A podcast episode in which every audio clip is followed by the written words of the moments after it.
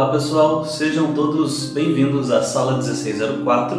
Hoje a gente está aqui para bater um papo sobre o filme, livro, HQ Coraline, uma obra adaptada mil vezes do Neil Gaiman. Eu sou o outro Murilo e hoje comigo nós temos o Léo, O outro Léo.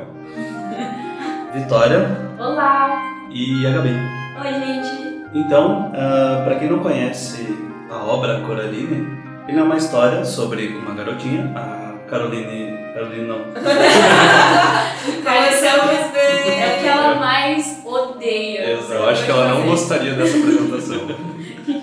Coraline Jones. Ela é uma garotinha que se muda com os pais dela para um casarão, onde tem vários inquilinos e tal. Ela não tem muita atenção dos pais, porque eles estão sempre trabalhando demais. Graças a isso, ela acaba descobrindo um- porta que a leva para um mundo paralelo ao dela. Tipo Stranger Things. Exatamente, Parece. é quase um upside down. É. E lá ela tem praticamente tudo igual, exceto pelos pais e os outros habitantes, que no lugar dos olhos estão costurados botões.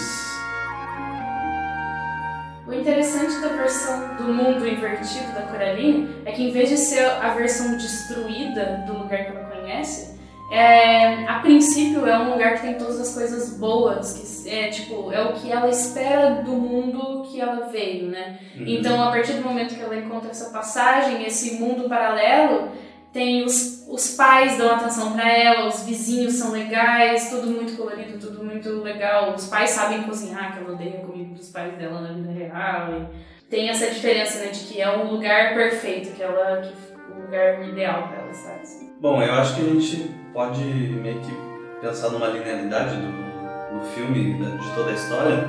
Ah, eu queria só comentar que uma coisa que não existe né, no, no livro e tal, que é a introdução do filme no, no stop motion, que é muito bonita, assim, que o filme começa né, com aquelas as mãos de agulha costurando uma boneca que é a Coraline, assim, né? Um pouco deixando de lado a história do filme, eu acho muito legal essa introdução, porque ela diz muito sobre o cinema de stop motion, que é a confecção né, de uma bonequinha, e dá pra ver que essa introdução foi, foi feita como essa, uma homenagem a essa produção, assim, que eu achei muito bacana.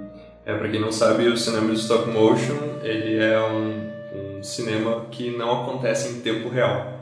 Então você tem, na verdade, é é, são bonecos de fato, onde os artistas eles manipulam como se fossem fantoches, só que é, são tiradas, dependendo aí do filme, até, acho que se não me engano, o Estranho Mundo de Jack, são 15 fotos por segundo que são Uhum. tiradas. Então, é, tira uma foto, para, mo- move o boneco, tira outra foto, para, e assim É, por diante. 15 fotos por segundo ainda é pouco, né? Porque geralmente a sensação de movimento que você precisa pra ter o nosso movimento é no mínimo 24. O mínimo 24, que é o Sim. cinema normal, né? Mas é por isso que talvez você tenha aquele movimento mais truncado, engraçadinho do stop motion. né? reconhece. Aquela estética que não é, é nem pretende ser real, No né? Estranho Mundo de Jack isso é bem perceptível. É bem perceptível. Nos filmes mais atuais agora já, já envolve o 3D junto com, com a animação, mas anteriormente era um, o filme era true mesmo, né? Que aparentemente, True bonecão. que aparentemente não é o caso do Coraline, a questão do 3D. A gente, a gente sabe que existe o retouch em cima do filme, porque até porque a parte no, no stop motion, as expressões faciais elas são todas de encaixe, então eles apagam depois, né, através de computação gráfica, os, os, os frisos do né? encaixe, vamos dizer assim. Pra que pareça que é, é o rosto dela que tá se mexendo. Falando em Estranho Mundo de Jack, ele- o Coraline compartilha o mesmo diretor, que é o Henry Selick, Assim como o James o Pêssego Gigante. exatamente. Talvez uma confusão que as pessoas façam, que é bom comentar, é que o, Ele não é o Tim Burton.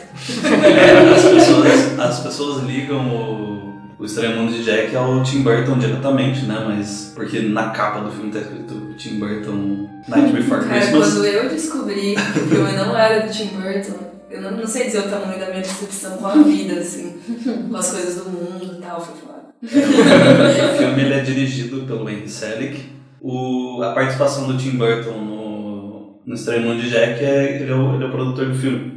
E os personagens e tal foi ele que fez, mas a direção do filme é do Henry Selick. Bom, aproveitando que a gente tá falando do filme, um pouco mais ou menos da história, então cuidado aqui, spoilers. Não sei se Mas é bom dar um alerta de spoilers? Ah, se você estiver disposto, pare o podcast e vá assistir esse filme de uma hora e meia. Ele é rapidinho e o filme é fantástico. Não, não- vocês não vão se arrepender. Nossa, sim, com certeza o filme é Fantástico no sentido de incrível e literalmente fantástico. É. Agora vai, spoiler. É, então, na- basicamente na, na história do filme, né, a Coraline chega nesse casarão, ela tem vários vizinhos e é, acontece que ela tem esses vários vizinhos, só que eles moram numa mansão, não é como se fosse um apartamento e com aquela Uhum. estrutura de escada de apartamento. Não, é assim, é uma mansão muito grande que eles foram separando os quartos e as áreas da casa, então tudo é muito aglomerado e esquisito. Isso é uma coisa que o filme traz na estética, que eu percebo que é um pouco diferente da estética da HQ quando eu li, que tudo tem um aspecto bem esquisito, bem sujo e bem estranho, assim. É, quando ela entra na casa dos vizinhos para conhecer eles, né, as, as irmãs, que são a senhorita Spink e a Forcible, e quando ela entra na, na casa do Sr. Bobo, é, todo o ambiente parece muito escuro e muito sujo e tudo improvisado, como se fossem realmente aquelas, aquelas barreiras feitas improvisadamente para separar quartos e tal. E eu acho que isso traz pro, frio, pro filme uma estética assustadora, diferente do. já na introdução, diferente da HQ, por exemplo, onde as coisas já são. tem mais uma cara de casa. A casa das, das irmãs, que são senhorinhas, é uma casa de senhorinha, cheia de móveis e negocinhos, elas têm vários cachorros e eu acho que uma coisa que é in- interessante de ver é que é, o livro e a HQ né, são mais parecidos, o filme ser mais diferente, existem pontos em que o filme é mais assustador em certos aspectos e mais tranquilo, né, mais fofo em outros. A HQ é diferente, ela consegue ser mais creepy em outras coisas do que o filme não é. E eu acho muito legal ver esse tipo malabarismo entre Sim. o que é mais assustador em um e no outro, porque isso vem da diferença das linguagens, né? Como a gente está tratando de linguagens diferentes. É, Mas as pessoas têm a, a noção também, às vezes, de que a HQ é mais parecida com o livro original, porque foi o Neil Gaiman que escreveu, obviamente, adaptou o, o livro dele pra HQ, e as pessoas têm essa noção de que seria mais parecido, mas eu acho que o livro é muito, muito mais creepy do que a HQ. É, eu não sei. É porque pensa, você é uma criança, você vai morar num casarão que moram velhos. Velhos pra crianças de maneira geral são assustadores, assim, Sim. independente de velhos. Tipo, crianças têm medo dos próprios avós, às vezes, sabe? É Só porque eles são meio corcundas e barbudos e brancos demais, às vezes, assim. Então, tipo, duas velhinhas que moram sozinhas. Um cara que, como se não bastasse, não é só um velhinho. Ele é um velhinho que trabalhava no circo e treina ratos. É, ele é maluco. Tipo, ele não é uma figura empática, sabe? Não é um velhinho tipo, ah, o seu Alcides da padaria, eu adoro ele, sabe? Ele é um velhinho que você não quer conversar. E ele é Então, descrito como sendo. Um cara bem alto e, e com um bigode imenso, e a mãe da Coraline constantemente reforça que ela acha que ele é um bêbado maluco, porque Sim, sim. o cara é totalmente desparafusado da cabeça e tal. Então daí você já vê que a Coraline é uma criança diferente, porque ela quer se aproximar dessas figuras. E quando uma criança normal morreria de medo delas, assim, ela acha Talvez figuras pela rejeição dos pais, né? Aí Mas é importante. já quer psicanalizar a menina, não rejeitada. Freud dizia. Ma- Mas é importante ressaltar que a Coraline ela morre de tédio nessa casa. Sim. Exatamente. Ela passa contando o número de portas, janelas. Nossa, etc. é verdade, tem isso, ela conta todo. É que tem isso que eu não sei, eu não lembro se no filme fala isso exatamente, Uhum. isso na HQ aparece, mas no livro fica bem claro que eles acabaram de se mudar e eles mudaram de cidade também. Então Uhum. eles estão mudando pra um lugar que Exato. a Coraline não conhece ninguém, ela vai mudar de escola, tanto que assim que acaba o livro, o dia seguinte é o também. primeiro dia de escola dela. Uhum. Então ela tá realmente sozinha, assim, nesse espaço de. Ela tá bem frustrada porque ela tá sem os amigos, daí os pais dela não dão atenção e aí ela vai pra essa parte de, do tédio dela. Mas só completando o comentário que vocês fizeram sobre é, que a Vitória comentou do visual dos personagens e Ah, tal. sim. Uma coisa que me desagradou na HQ é justamente esse visual muito clean, assim, né? Uhum. No filme é tudo mais sujo, assim, e tal, e, e é tudo muito certinho na HQ. O que, o, a, o que me deixou meio assim com a HQ é porque as cores no filme elas são muito importantes. E na HQ ela não traz É, a tanto própria isso. Tem É cabelo azul, né? Sim. Não tanto isso, mas assim, todo o ambiente quando ela chega, ela é tudo muito cinza e muito cor de bronze, assim, por causa da- das folhas secas, assim, e tal, né? Tudo muito morto. Todo o ambiente da casa, O né? jardim é inteiro cinza, exato. porque eles não cultivam as plantas, assim. E aí, o momento que ela encontra o portal, né, pro, pro mundo paralelo ali, ele é aquele túnel. É é a primeira vez que praticamente você vê cor no filme, assim, que vê aquele túnel Fora, azul, né? assim, né? Que já mostra uma grande transição. E quando ela atravessa esse túnel e passa pra outra casa, é tudo extremamente colorido lá dentro. Todo, todo mundo ganha. Uhum. O mundo ganha vida, praticamente, né? Tanto que a porta, realmente, ela é descoberta através do tédio completo que ela tá. Como ela conta todas as portas, todas as janelas. Ela anda pela propriedade, ela descobre um poço tão fundo que quando ela pergunta para as pessoas, tipo, todo mundo fala para ela tomar muito cuidado. Ela joga uma pedra, vê quanto tempo demora pra pedra cair, assim. E ela, essa porta, ela é feita de formas diferentes no filme e no HQ. Na HQ ela é uma porta comum, é, grande, assim, de- como todas as outras portas, e cimentada atrás. Ela pergunta pra mãe, ah, porque como um dia a casa foi uma coisa só, quando eles dividiram os apartamentos, eles fecharam essa porta. Provavelmente ela dá pro apartamento lá que tá vazio.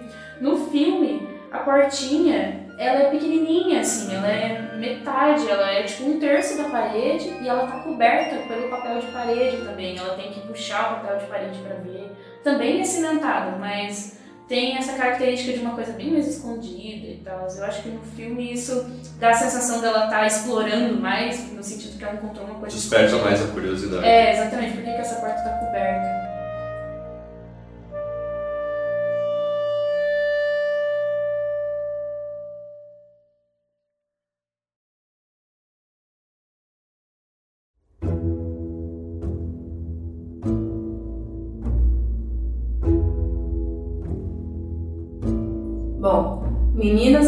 Por portas que dão pra mundos estranhos e diferentes. Isso lembra alguma coisa pra vocês? Alice. Hum, Não é mesmo? Então, as comparações de Coraline com Alice são inúmeras, assim. Eu acho que desde, sei lá, do gato, que é um dos personagens mais Uhum. importantes da história, a gente tem o gato na Alice também. Apesar de que eu acho que o gato na Coraline faz mais a função do coelho, né? Porque ele é essa figura que transita É. entre o mundo real e o mundo não real. Como é que a gente Mundo chama? paralelo. O mundo paralelo da Coraline. E Um elas... É, e elas, pela idade e tudo, elas se, parecem bastante. Eu acho que até na HQ a concepção da Coraline é bem parecida com a Alice mais clássica que a gente tem na cabeça geralmente, que é a Alice da Disney, que é aquela com um vestidinho azul bebê, com manguinha bufante, um aventalzinho branco, loirinho, com a faixinha na cabeça. Mas tem isso também, a Alice original do Lewis Carroll era morena, tinha cabelo bem curtinho, que parece com a Coraline da ilustração do livro, do Hum. começo, que o É, então, se inspirou Isso é uma mais, coisa eu que vale a pena mencionar, porque o livro, que, é o, que foi lançado em 2002, então a obra, a primeira obra, o ilustra, ele tem ilustrações no livro, assim, né? Que é do, de, de um cara chamado Dave McQueen. McKean. É, as ilustrações têm um tom completamente diferente, assim, porque elas são bem bizarras, assim, é uma coisa bem mais geometrizada e construída para ser esquisita, então mesmo a Coraline desenhada, ela não é uma figura simpática, lembra que a Gabi tinha comentado comigo isso. Poxa, no filme ela tem esse, esse apelo de ser uma personagem simpática, Ela é né? fofinha no filme. Sim. Do tipo, a gente vê as action figures da Coraline, agora a gente fica, oh meu Deus, bonitinha. É, Vontade de tipo, abraçar O ela. rosto dela é super. Ela é uma personagem carismática, É. principalmente E carismática. no livro, não. Ela é esquisita. ela é esquisita. É aquela menina que você não queria ficar perto do recreio, sabe? É, parece que ela tem coisa demais na cabeça, sabe? Aquela criança tem coisa demais na cabeça. Obviamente que ela tem coisa demais. na cabeça, né? Diante de tudo que aconteceu aqui. E na HQ, a Coraline parece que toda a ilustração da HQ ela tem um tom um pouco mais, assim, entre aspas, pé no chão, assim, né? É, eu acho ela bem mais coloridinha, assim. É, ela não tem então. tanto esse lado dark. Então, Não é, sei por que essa opção. eu acho que comparado ao filme, por exemplo, que nem o Murilo falou da importância das cores no filme, né, da transição dos dois mundos, na HQ não tem muito isso, não tem muita essa marcação do- de onde é mais colorido, um mundo feliz e onde é a vida real dela e tal. Eu acho que isso é muito mais discreto, assim. E eu acho que. Não, é uma coisa que pessoalmente não me agrada tanto, porque o design dos personagens em geral, assim, ele é muito mais simplificado. E eu acho que ele podia ter sido mais, assim, não sei. Porque o design do filme é muito incrível. Tipo, o design da, da Coraline no filme é muito bom. Até do, do amigo dela, que não existe nas outras versões, que é o Ibi. Nossa, É muito legal tudo isso, tipo, a mãe dela, e no, na HQ isso parece bem menos característico, bem, bem mais suave, bem mais real, natural. Uhum. Assim. E é importante lembrar né, que o, o concept artist, o, o Tadahiro Uesugi, que ele é o japonês que fez esse, esses concepts para o filme, e, e, inclusive foi o primeiro filme com que ele trabalhou com, com como concept artist. Uhum. Ele é um. Quais outros filmes ele fez depois? É, não, não Corta essa parte, porque ele podia ter feito uma parada meio foda, assim. Não, mas eu não, eu não sei se ele chegou a fazer filmes. Ele geralmente trabalhava pra, trabalha, trabalhava antes do Coraline para comerciais e, e até comerciais de filme ele já tinha feito. Porque, inclusive, é uma coisa que. Começou a chover, pessoal, agora a gente vai ter música de fundo.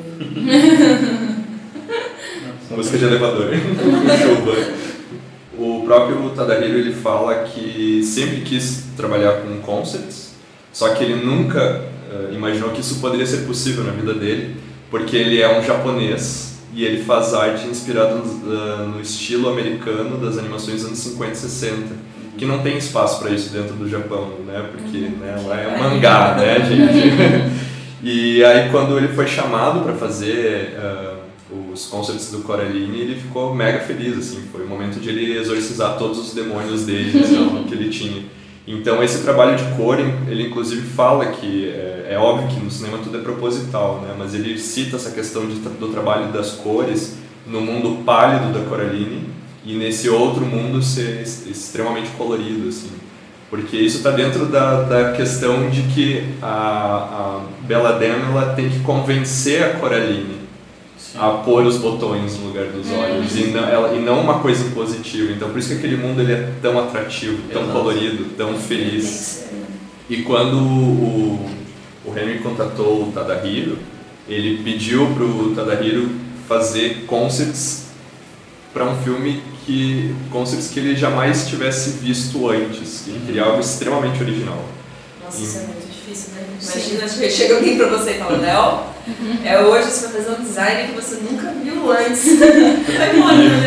e uma coisa que o próprio concept artist fala e elogia no filme foi essa essa equipe de direção de arte do filme que se empenhou em tentar traduzir aquelas linhas sujas do concept, aquelas linhas tremidas, pros bonecos e pro set e Tu pode ver que no filme não existe, não existe linhas muito retas, é tudo meio uhum. torto, meio carcomido. Assim.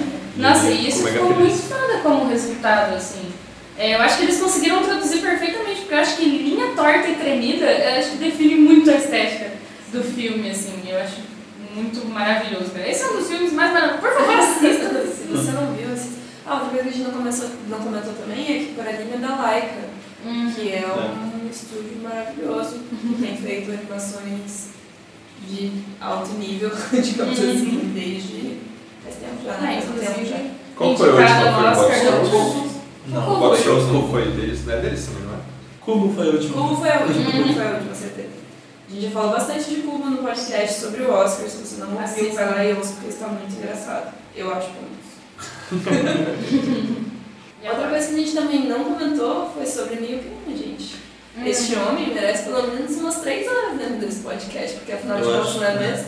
Eu acho que no futuro a gente tem que fazer um podcast sobre, Neil Gaiman. Anota na pauta aí. Anota na pauta, porque... Tem que fazer podcast sobre deuses americanos, tem que fazer podcast sobre Sandman, pô, tem muita Inclusive, se vocês têm sugestões de podcast, vocês comentem, que a gente pode atender aos pedidos. Digam, estuda muito. Digam obras também do New Game pra gente colocar na pasta do, do New Game. Que não sei que nome, porque essa é muito óbvio, tá bom? Outras tem que ser outras.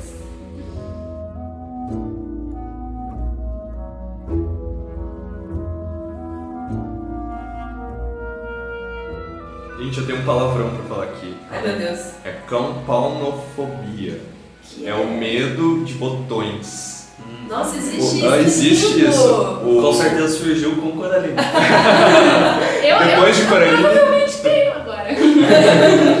que é muito engraçado que um dos teasers de lançamento do Coraline é o Neil Gaiman falando sobre isso, sobre essa fobia de botões. Que ele tem ou é uma coisa Não, ele, ele é, eu acho que ele só pesquisou para escrever. Que é uma puta inspiração, né? É, né? Porque botão, você vai olhar e falar, como assim, né? Que, que botão vai oferecer de ameaça pra uma pessoa? Aí você assiste Coraline. Aí você pensa, Exato. ah, Quando ela chega lá e você ah, começa a ver as comidinhas que ela vai pondo na mesa e tal, você pensa, hum, que fome.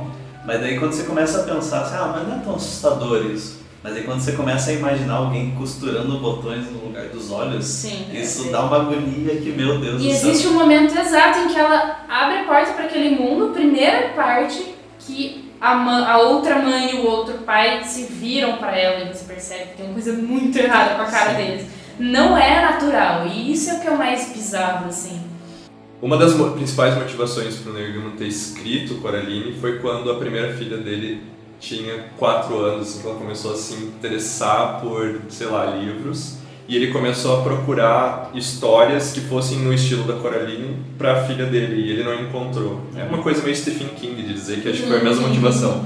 Mas ele pensou, vou escrever um livro para minha filha ler. É, Alice foi igualzinho, Lewis Carroll conta a mesma história. Só que ele nunca terminou o livro, isso passou 10 anos. E daí, quando ele parou pra pensar assim, poxa, agora minha filha tá velha demais pra ler esse livro. Só que aí veio a segunda filha dele. E ele terminou quando a segunda filha dele completou 4 anos. Ah, isso é muito fofo. E ela gostou do livro. E isso é que é mais legal. Uma coisa que o Neil Gaiman fala sobre a história da Coraline é que crianças geralmente gostam, pelo menos a filha dele gosta. Nossa, a filha dele vai ser uma pessoa normalíssima, né? Tranquila. Mas ele acha engraçado que os adultos têm uma certa relação de horror com o filme. Não, mas é a mesma vida. Tem vários filmes e coisas, tipo, considerados infantis que tem essa pegada, assim. A Pixar tenta fazer muito isso, né? De fazer um filme que crianças assistem e acham legal e aventureiro e massa, mas se você é adulto, você assiste e fica tipo, Meio que é. meu Tipo, Deus. tipo up, assim. Tipo, up. E daí, tipo, uns 10 primeiros minutos, todos os adultos chorando e as crianças, é pra luz, luz. É, pra passar aquela liçãozinha de moral, né? Tipo.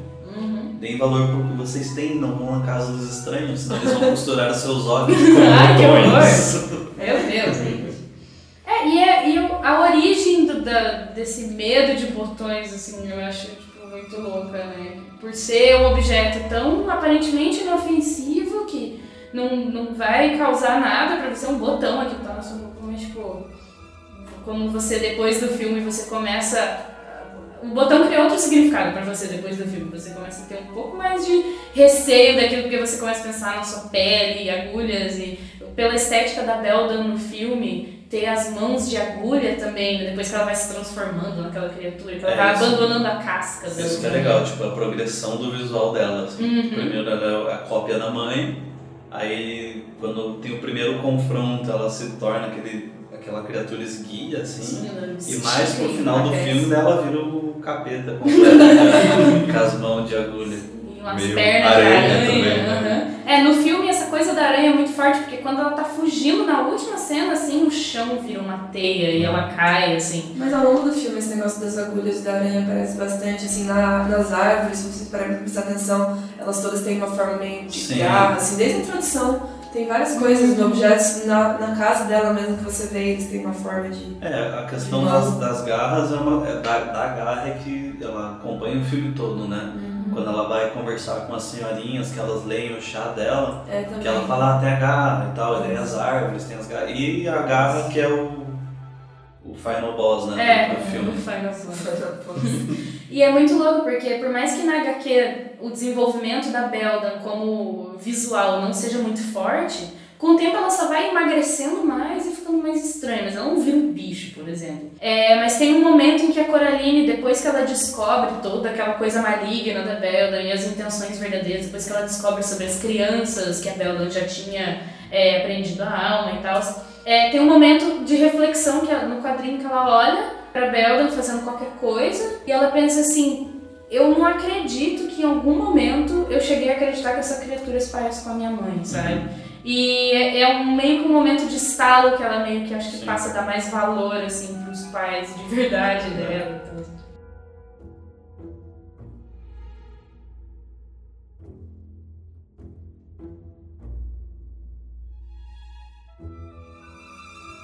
Essa parte, quando ela descobre as outras criancinhas que, que estão presas naquele mundo, foi a parte do filme assim que eu parei e falei, que foda. É porque essa a cena quando ela descobre as outras, os espíritos das outras crianças é que amarra com o começo do filme. É, que é a introdução do filme da, das mãos dela produzindo uma boneca. Cara, é muito foda, porque como que se dá a introdução, né? Ela recebe, vem uma boneca pela janela, e aí a, a, a outra mãe, ela pega e, e desfaz toda a boneca, e aí ela faz a confecção da boneca da Coraline e ela joga pela janela de novo. E no decorrer do filme você descobre que a boneca ela é uma espiã no, no mundo real, assim, né? Que ela, através dos olhos da boneca, a outra mãe consegue ver o que falta na vida dela para ela criar aquele ambiente tão atrativo para Coraline. E é muito legal, porque a boneca que vem para ela desmontar e transformar na boneca da Coraline é um dos espíritos das criancinhas. Nossa, eu não lembrava disso, isso é Tem muito várias- foda. Tem várias coisas das criancinhas no, no filme, assim, pistas deles, Uhum. assim, de, de vivos, assim. Tem uma cena, que, né, a teoria da Pixar, sabe, essas coisas assim, tem aquelas fotos antigas, famosas, que só tem a silhueta das pessoas. Tem uma na sala da Coraline e são as três crianças, assim, os três, tipo, tenso, cara. Mas juntas na mesma foto? morto. Não, é uma silhueta de cada criança, assim, tem três É uma foto de cada um. retratinhos na parede. é Porque tecnicamente as crianças são de épocas diferentes, dá pra perceber pela forma que elas se vestem e tal, que elas não são do mesmo contexto histórico, né? E dá pra ver que ela tem feito, a Belda tem feito isso por muitos anos. E... É, existe uma, uma teoria que, que tenta amarrar esses fatos assim para construir algo em cima. Essa casa, no filme ele fala que ela tem 150 anos. E ela data do início da construção da cidade onde o filme se passa, que eu não vou lembrar qual é agora. Então, essas três crianças tecnicamente teriam morado nessa casa antes da Coraline. E a Beldon, ela teria, assim, pelos cálculos que alguém um dia se prestou a fazer, uma brecha de 30 anos para cada criança que ela pega. E tem uma cena em que uma das, das senhoritas abre e mostra um, um- vários ah, baleiros assim com balas e tem plaquinhas com datas diferentes que É seriam verdade. as, as três datas onde as três crianças sumiram ali. Então tem umas coisas meio estranhas assim no filme. É. E inclusive sobre quem é a Belden. Porque no início do filme você é apresentado ao poço, só que tipo não fala muito sobre o poço. A única informação que você tem, que é o amigo dela, que só tem no filme, dá, o Ivy. é que se você descer nele, por ele ser tão fundo, é possível você ver estrelas em plena luz do dia. E quando ela passa para outro mundo, nesse outro mundo é sempre noite, sempre tem estrelas. Então é como se o poço talvez fosse só uma entrada sem saída para esse mundo. Que talvez a Belda um dia caiu ou entrou. E a porta é o único lugar por onde você pode entrar e sair. Tem teorias Nossa, bem loucas maneiro. sobre isso. Legal. Nossa, eu tô tipo descobrindo coisas novas. coisa, curiosidade muito legal, que é, eu faço letras, tá, pessoal? Então eu gosto de palavras. Beldan, tem que pesquisar, no Middle English, que é o inglês que a gente falava, a gente não falava, né, porque a gente não tinha nascido.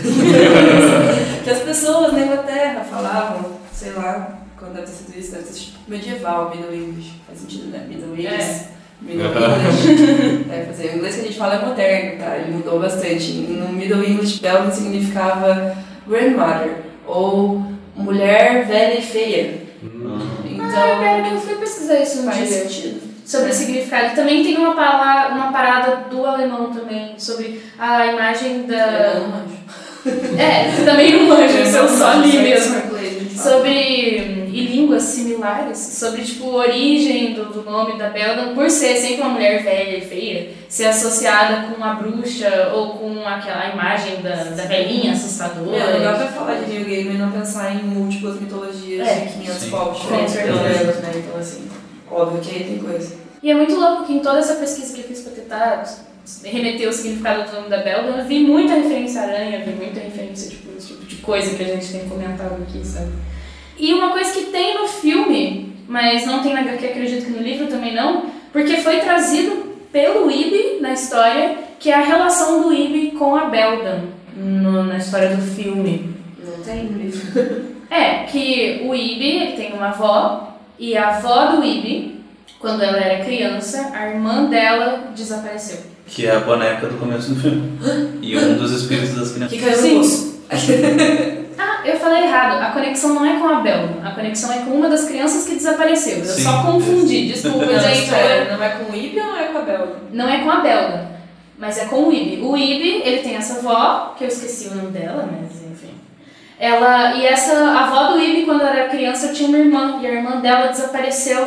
E na história, a, um dos, uma das crianças que a, Coraline descobre, um dos espíritos das crianças é da tia-avó do Ibi. Isso é uma coisa, tipo, chave no filme, assim, mas não tem na, na HQ. E é muito foda, porque é muito louco ver também como o Ibi tá- é importante para Coraline descobrir que aquele mundo é inventado, né? Porque no mundo real ele fala, ele é uma pessoa. No mundo do no mundo invertido da Coraline, no mundo paralelo, ele não fala, ele não tem voz, ele só sinaliza e tal. É, porque é que a relação é a seguinte, o, o Ibi ele quer fazer amizade lá com a Coraline e a avó dele nunca não gosta que ele vá na casa, porque ela já morou lá. E daí que tem essa relação, né? Que ela perdeu a irmã porque ela desapareceu na casa. O fato do Ibi não falar no mundo invertido da Coraline é porque por causa da espionagem da boneca da, da Beldan, porque ela uma das coisas que a Coraline sempre reclama é que ele falava demais. E daí no mundo dela ela o Ibi que não fala. Uma luz. Faz sentido. É muito bizarro isso, aliás, que a Beldan criou um, um garoto igual, que é o amigo dela, só que tipo, incapaz de falar. Porque eu reclamo que ele fala demais. Gente, e é o gato? muito A gente não falou sobre o gato. É verdade. O gato que tem nos dois, né? Em todas as, nos três, em todas as linguagens. Mas eu acho que. É, eu acho que a função dele é muito semelhante em todos, assim. O Ibi ele só é uma coisa a mais. Eu, eu lembro que antes eu acreditava que o Ibi tinha uma função parecida com a do gato. Mas não, ele é um personagem novo. Não, mas eu acho que ele é um personagem extremamente necessário, assim, porque uma coisa que é muito difícil quando você vai trabalhar com adaptação de um livro para uma linguagem de imagem, tanto HQ, tanto quanto o filme, mas menos HQ, porque HQ ainda tem a parte escrita, é que você não consegue reproduzir com, do jeito que não fique bizarro o que a pessoa está pensando. Tipo, num livro é muito fácil você dizer, fulano pensou tal coisa. Como é que você diz isso num filme? Sem colocar, tipo, A voz da pessoa falando. Ele acordou e pensou que sua vida era um tédio, sabe? É muito mais difícil, então eu acho que essa relação dela com o ambiente sem uma pessoa para ela interagir é bem mais complicada no filme se eles não tivessem criado esse, esse personagem. Uhum. Por isso que eu acho que ele é necessário na animação, por isso que eu acho que criaram ele no final das contas. E que nem você tinha feito a comparação do gato com o coelho na Alice, né? O gato, ele é o guia que transita junto com a Coraline nesses dois mundos diferentes, né? E uma coisa que pra mim não ficou tão claro, se vocês puderem me ajudar a entender agora, o gato que existe no, no, no outro mundo É o mesmo gato. é o mesmo gato, ele não é uma Ele criação é da igual a ela, ele transita, Ele transita Só junto. que ele fala só no outro mundo. É. Só Sim. no outro mundo. Uhum. Tanto é que ele, ele, ele, ele fala assim, tipo, ela, ah, você veio pra cá, mas você ainda é você. Ele fala, é, eu venho pra cá porque eu gosto de provocar a, a Belna, né? Uhum. Que ela não gosta de mim e eu gosto de provocar ela e eu posso não trair isso aí quando eu quiser. Uhum. Porque é uma, é uma coisa bem New Game, assim, você trazer o. colocar o gato como uma coisa mais, mais mística, assim. Que é aquela pira, a gente fala que gato é mais sensitivo, assim, sabe? Que gato consegue ver coisas. Fica olhando pro nada. É, você eu- acha que ele tá olhando para um fantasma. E parece que o gato tá sempre com muita coisa na cabeça. O gato não é animal bobo, parece que ele sabe exatamente o que tá acontecendo. E é exatamente esse o, a parada do gato no filme, assim. E ele fala no, no outro mundo porque ele, sei lá, talvez lá ele tenha essa liberdade, assim. Sim, sim. O gato da Alice é exatamente a mesma coisa, né? Ele é o personagem inteligente, assim, ele é o que sabe o que vai acontecer com ela, Uhum. ele é que dá as dicas, o Ch- Cheshire? Cheshire. Ch- Cheshire? Não sei se eu lembrar falar. Difícil, já vi cada coisa. Enfim, ele, ele também tem isso de saber o que vai acontecer com a Alice e Uhum. entender a situação toda, e ele fala de um jeito tipo Yoda, assim, né? Ele que Uhum. inverte as frases, bem enigmático, assim. Então, gatos tem, tem essa vibes. E eu gosto, tipo, muito do personagem do gato na, na Coraline, por ele ser exatamente essa figura extremamente sábia, só que ele, ao mesmo tempo, ele não é, ele não é como se ele soubesse tudo. Ele só sabe o que ele vive, por exemplo. Ele sabe que ele pode transitar, ele Ele só conhece manja. a Bela. Ele só manja, ele tem streetwise, mas que nem quando o bicho pega, ele tá tão, tão clueless quanto ela, assim, quanto o que fazer. ele tem um. Esse streetwise dele é muito importante pra, pra resolução tipo, do filme, assim. Porque quando ela encontra ele dentro do outro mundo lá, que eles ficam meio que amigos. Aí a partir do momento que ela confronta a Beldan, que ela não quer ter os olhos costurados e volta, que ela percebe a ausência dos pais. Então ela, ela fica alguns dias esperando os pais, até que ela vê que os pais dela estão pedindo ajuda e eles estão presos no, no outro mundo. Tanto é que ela olha embaixo da cama, assim, e tem um bonequinho também dos pais. Então ela usou também um boneco dos pais pra, Ui, pra credo. espionar eles. É, isso é bizarro. No, no- é, é outra coisa da linguagem visual no livro. Não tem. Os bonecos têm um boneco. Uhum. Não tem essa coisa meio voodooística. É, aqui assim. também não, na HQ não. tem. E aí quando ela vai pro outro mundo de novo pra resgatar os pais, que o gato ele, ele aconselha ela, né?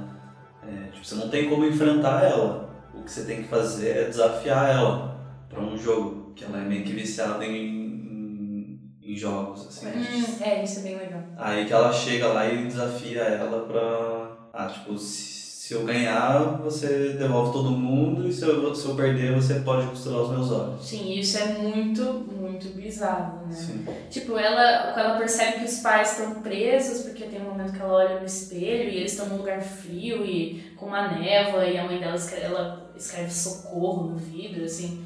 E ela meio que se oferece pra, como troca pro jogo que ela tem que ganhar, porque senão tipo, ela vai perder a alma dela e tipo, todo mundo vai continuar preso pra sempre. Tipo, se ela perde, não só ela perde a alma, como os pais vão ficar presos pra sempre, todas as crianças que a Beldan tinha é, roubado a alma vão ficar presas pra sempre e tal. Isso é bem horrível. Uhum.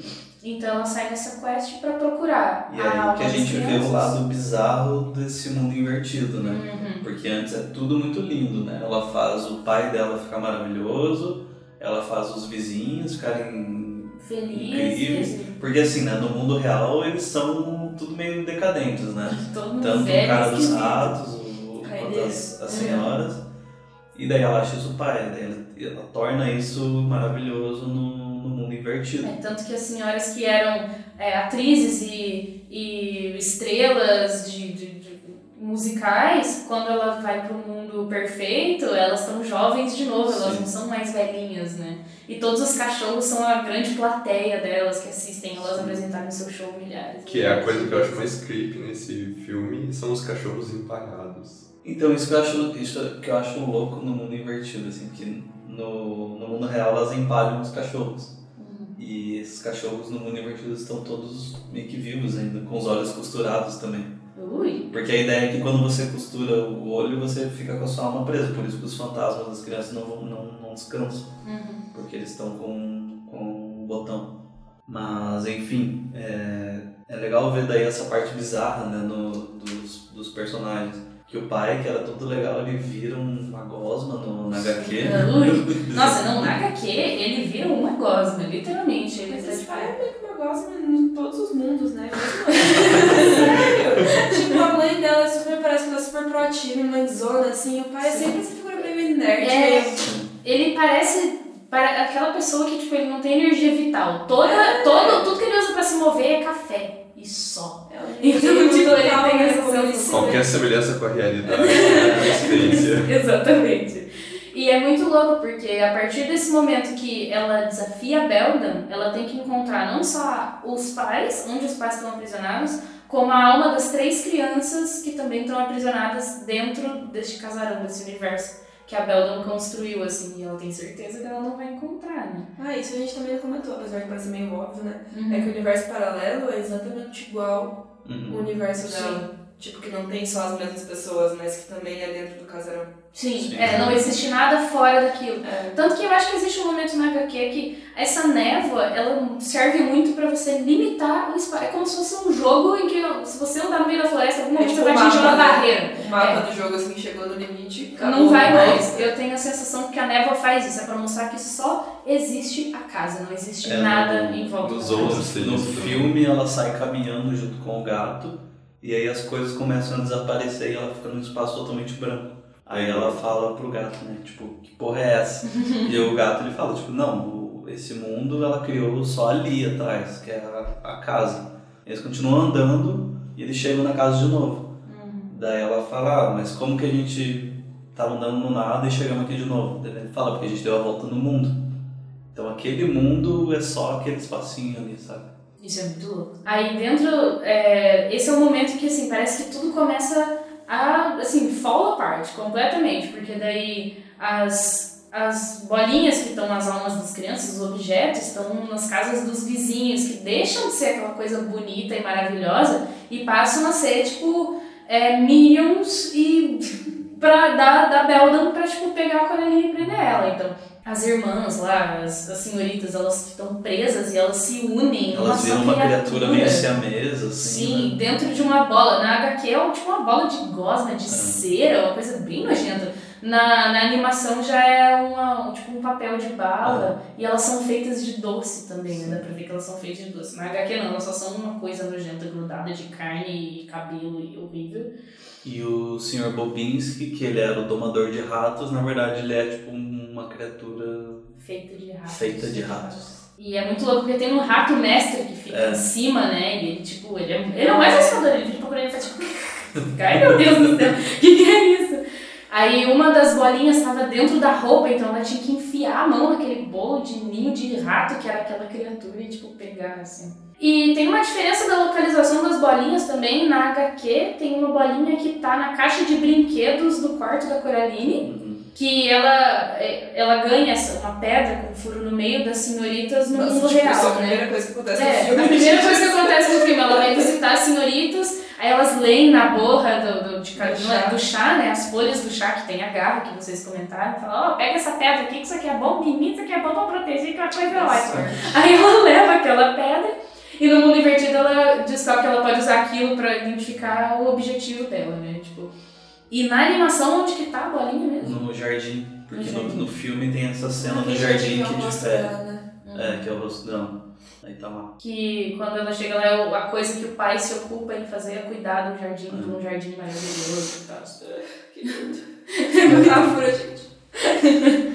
E tem a, a cena da HQ que não tem no filme, que mostra o pai dela decrépito, é um momento que a Beldan engana ela pra acreditar que uma das almas das crianças está dentro do porão, que ela ganha uma chave da Beldan, que a chave abre o portão.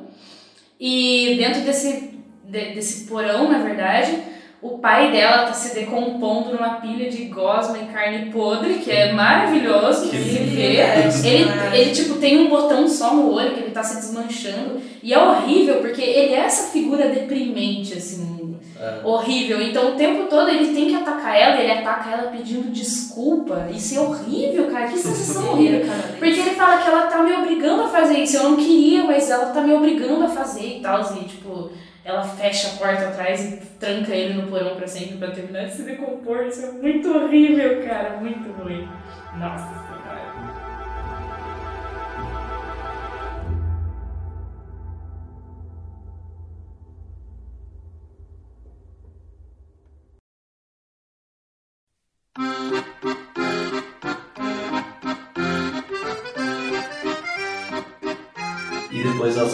crianças, ela ainda falta achar os pais, né? E que eles estão presos no, no globo de neve que é a mãe dela. Ela percebe que eles estão no globo de neve porque ela começa a analisar tudo dentro daquele, daquela sala que é igual a outra sala. Então várias coisas ficaram decrépitas e mudaram no mundo da Belda. E ela começa a ver o que, que não mudou. E o que não mudou foi o globo de neve, que tá em cima lá da lareira. E ela vê os pais dela. Muito espertinha, né? Aí quando ela cata o gato e taca na cara. A Belda não aceita perder, fica puta, vai atacar ela, arremessa um gato, ela volta. Eu, eu vou fazer isso, gente. Se alguém, se um- numa situação de perigo, eu vou achar o primeiro gato, cara, e eu vou jogar na pessoa. Tanto que uma das cenas mais preciosas é a última cena que ela tá fugindo da Belda, ela arremessa o gato em cima da Belda. Essa cena é muito boa. Porque o gato tá em pânico, ele não sabe que ele vai ser arremessado, né? E isso é muito, muito incrível. Acho que se ele soubesse, ele não ia tocar, né? No livro, Exatamente. no livro ele arremessa o gato. Meu Sim. Inclusive a ilustração do Mequin, do gato sendo arremessado em cima da Belda, é muito bom também. Ele todo esticado assim e a Belda em pânico.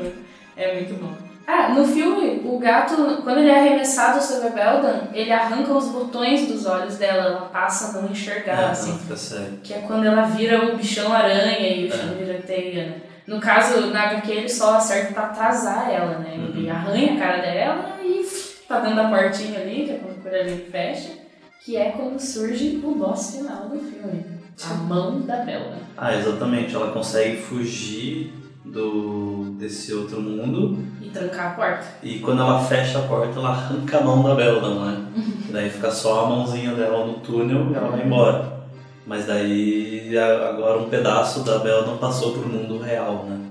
Então daí que tem a treta final do filme e do livro e do aquele. Que do jogo é assim também? Vocês chegaram a jogar o jogo? Não, não joguei o jogo. Não, joguei o jogo. Pô, que tem jogo.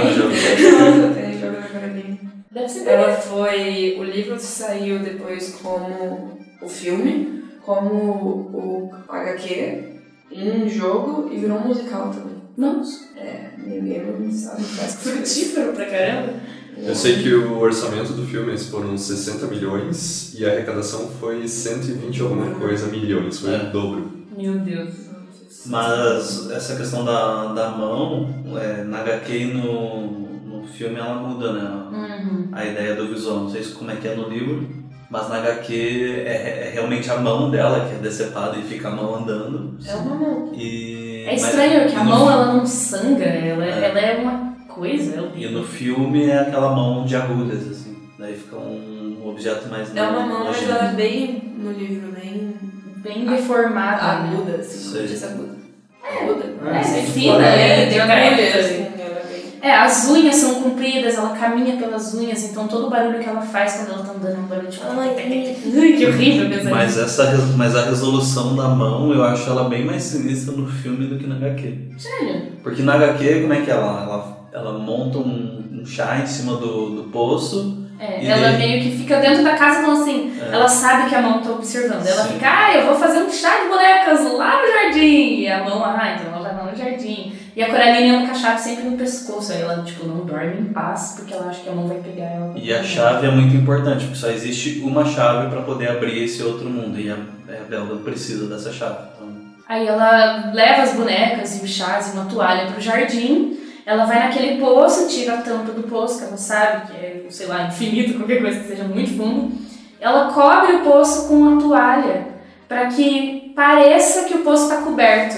Mas na verdade, ele- quando, aí ela põe a chave em cima da toalha, as xícaras, organiza e espera. Ela vê a mão vindo dos arbustos, a mão pula dos arbustos para pegar a chave e como não, é, a toalha cede e cai a mão com a chave no fundo do poço, tipo, pra sempre. no filme, daí, no filme já rola meio que uma batalha, assim, né? Porque ela, ela, ela decide um ir jogar. climazinho, senão tem graça. Tem que ter um clima assim. Fica Adrenalina, né? Boss final. Ela não, no filme ela não sabe que a mão saiu e ela só sabe que ela tem que se livrar da chave. E ela vai jogar no poço e a, a mão segue ela. E rola uma cena que eu achei bem sinistra para um, um filme infantil, que é a mão agarra a chave e o propósito da mão é levar a chave até a porta. Ou seja, ela começa a arrastar a Coraline pelo pescoço, pela corda da chave, ela vai sendo arrastada. Enfim, daí rola isso. E daí quando, quando ela consegue se livrar e tal, ela tá com o pescoço todo cheio de hematomas, assim. Eu acho bem Ai, sinistro pra um filme infantil, né? Credo. Mas, é a gente que presta atenção nisso nas crianças, né? Criança Pois braço. Ah, machucou ali o pescoço Ela da machucou, machucou, né? Puxou Se bateu. Meu Deus, machucou, a né? menina foi sufocada, asfixiada pelo pescoço. E também no filme a, o, o Weeb entra no meio da bagunça. Ele ajuda. Ele ajuda, a Beldan derruba ele dentro do poço e ela fica tentando jogar ele dentro do Uhum. poço. Ela fica tipo, cutucando a mão dele pra ele soltar. E a Coraline esmaga a mão da Beldan com uma pedra. E como ela é várias agulhas, ela se desfaz, né? Aí a mão se desfaz, ela enrola uma, numa toalha e joga no fundo do poço, né? Mas a mão já morta. O que eu acho bizarro na HQ, e talvez no livro também, é no momento que a mão cai com a chave, ela não tá morta. Ela só tá no fundo do poço. Uhum. E eu não sei se tem como sair de lá e eu não sei se. Momento teorias. se for como o Léo falou, que o poço talvez seja uma entrada sem saída, ela pode ter. A, a mão pode ter conseguido voltar para o mundo paralelo com a chave. Com a chave. E talvez a história possa se repetir. Assim como ela mandou a boneca pro sempre. mundo, pro nosso mundo, ela pode, quem sabe, mandar a chave. Ou ela mesma usar a chave. Na verdade, agora, agora ela tem a chave, agora ela pode abrir a porta e mandar outra boneca. Será que abre por dentro? Abre, Ah, abre, abre por abre dentro. porque ela fecha por dentro. Então. Uhum. Ah, Olha aí. Uh, Será que nós temos uma continuação aqui? Não, gente, não precisa. Acho que, eu acho que depois de tempo a gente Aí, ah, o próximo filme, tipo, a protagonista é uma millennial, assim, né? Ela fica no celular o dia inteiro. aí na casa do outro mundo tem tipo uma super internet. assim. Nossa, ela fica o dia inteiro no LOL. Uma internet que não cai é ótimo. Não, o outro mundo nem tem paz, né? É. E, e ela é famosa no Instagram. Então, filha, nossa internet aqui é de 200 mega, né? Alma? Pra que alma? Vou É, essa, jogando. essa criança costurava o olho fácil. né? Nossa, É verdade. primeira Isso aí é uma tragédia.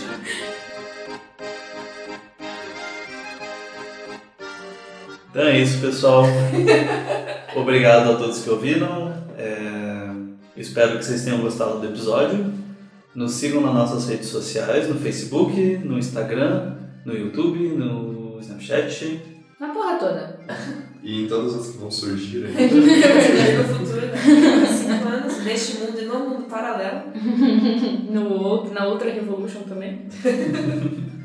Deixem comentários, ah, nos mandem e-mails se a gente falou alguma besteira. Uhum. Nos corrijam, nos corrijam, por favor. Pode mandar, se a gente vai responder outra história, pode mandar. Sacanagem. Aceitamos críticas e sugestões. E até a próxima. Valeu! Tchau. Tchau, tchau. galera.